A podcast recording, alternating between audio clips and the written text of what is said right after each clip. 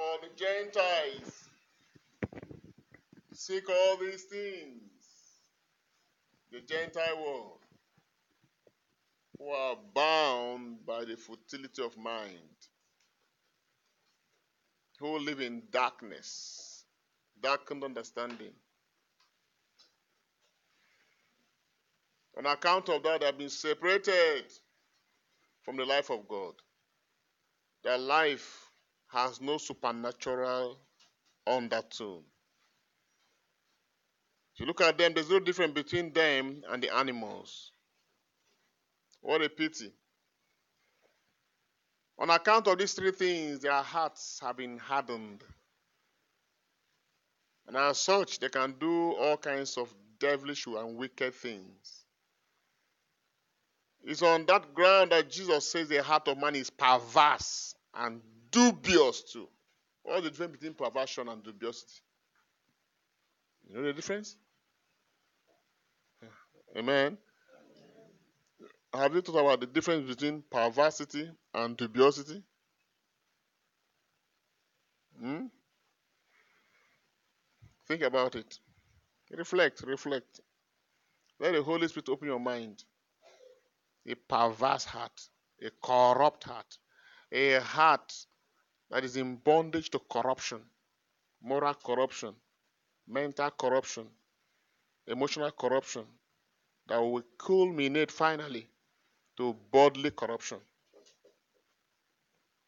On account to the corruption, the heart becomes what? Dubious. Can we begin to do dubious things? So, do you see why the devil wants to make sure he perverses you first? When he has done that, dubiosity is, is inevitable. you see? And the devil begins to wire your mind to live for food, live for shelter, live for money, just for your for yourself. You see, just ask the question here, which has uh, been you know well explained in our courses, the present uh, stuff we're treating. He says, "Is life not more than food, and the body more than clothing?" There's more to life than all these things we're looking for. Yes, they are good, and we're not condemning material things, but the notion that has, you know, um, engineered the way we go about issues is what God is not happy with. We have made them the end when they are supposed to be the means to a greater end. Now, the greater end has been hidden from us, and we're chasing this. Why are you asking God for promotion? Ah, so that when you're promoted, more salaries, more salaries will do what? Buy new car, buy more houses, travel, buy better food, buy clothing. After that, what next? Oh, I need more contract. Oh, I want God to do this for me. What is the reason behind it? Personal aggrandizement. That is vanity. You are a slave already to futility. That type of heart condition is called lust. And as long as your heart has been conquered by this spirit and you pursue this, the devil can begin to plant his seed of perversity and dubiosity. The very thing that should bless you becomes a curse upon you. You see that? God created the world. He created all these things and He created it for man. But it was supposed to be a weapon of advancing the purposes, the will, and the life of God. But now the devil intercepted it and cut off the main purpose and then truncated it and said, ah, stay here. Just be eating apple. Stay here. Don't do anything again. So he can what? He can spite God and say, You created them for this purpose, but me, I have now changed them. They will not serve my own purpose.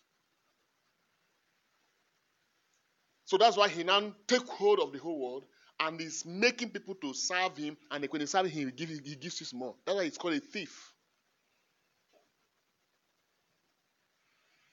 So if eventually by grace God start blessing you, and at the end of it all, you still end up carrying out the, the intention of Satan, you are living a wrong life.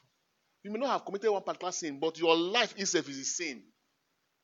Because you are living off track. You are living off the purpose of God. He said, Look at the birds of the air. They neither sow nor reap, nor gather in barns, but yet their heavenly Father feeds them. He said, Are you not ah, higher? Are you not of more value than these birds? Can you see how God sees? So we have even lost our self value. You can't serve God and serve money. You can't serve God and serve mammon. But Jesus says, use that tainted thing. Use it. Be smarter than the money.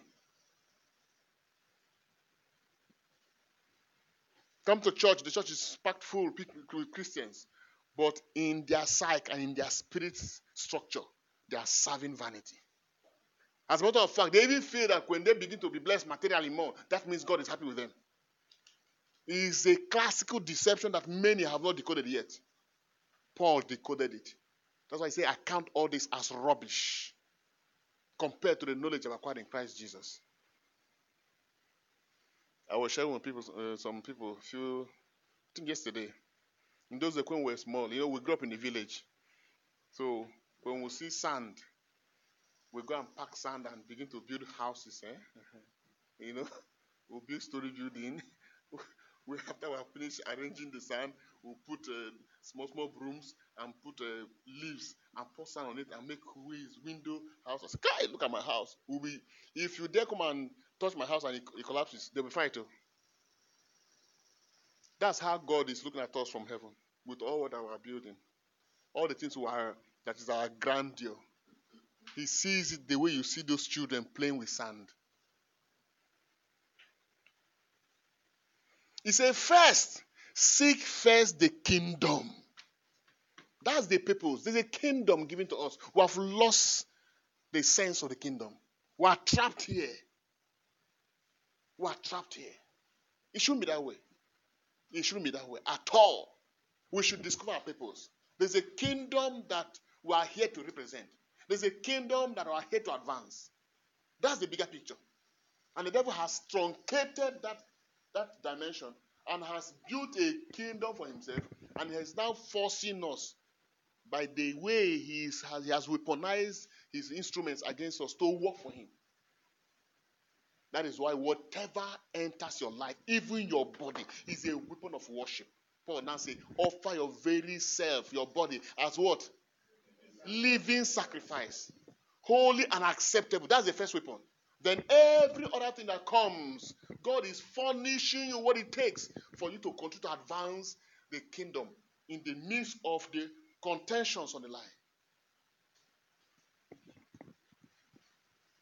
So when you live for the kingdom, you are building your treasure.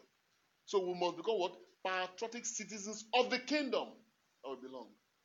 And then finally, how will you ever think of entering that kingdom when your whole life enterprise never played any part there? Your intelligence did not advance that kingdom. Your finances did not advance that kingdom. You never lived for that kingdom. You never lived for it. All that came to you was for your personal aggrandizement and the pursuit of the culture of this world. You see? So when the time comes, you want that kingdom to receive you? How have you been patriotic? How? What a word. So he said, let your treasure, and they say, he said, where your treasure is, there your heart is. But truly, let us examine our hearts. Where is our treasure truly? Why is that you don't want to die now? Amen. Why is that you say, oh yeah, God, sit now, Today, For the Vincent, you're going to die. No, no, no, God, please. If our treasure is truly there, we'll say, ah, let's go. But if I say, ah, they say American government has given a job that you have given a citizenship, plenty money, and all that.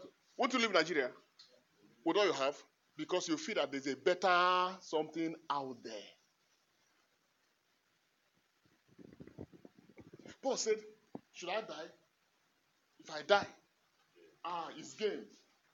But for me to stay here is for Christ. For his sake. He has understood this. So we must understand this and allow this to take hold of our hearts. This one is the deli- deliverance, the higher dimension deliverance. It's not just deliverance from uh, attacks and all that. This one is the deliverance that comes by transformation, where you become a citizen who understands the culture of your kingdom. And while you are here, you fully represent your kingdom effectively in your language, in your way of life, in, de- in your dealings with the things of this life. Whatever comes as God stands on the throne, is meant to advance His kingdom. And so every day, every week, every month, every year, there must be what? An evaluation. To what degree have I impacted my kingdom? How has my life supported, sustained, and advanced the kingdom of God on earth, which is the church?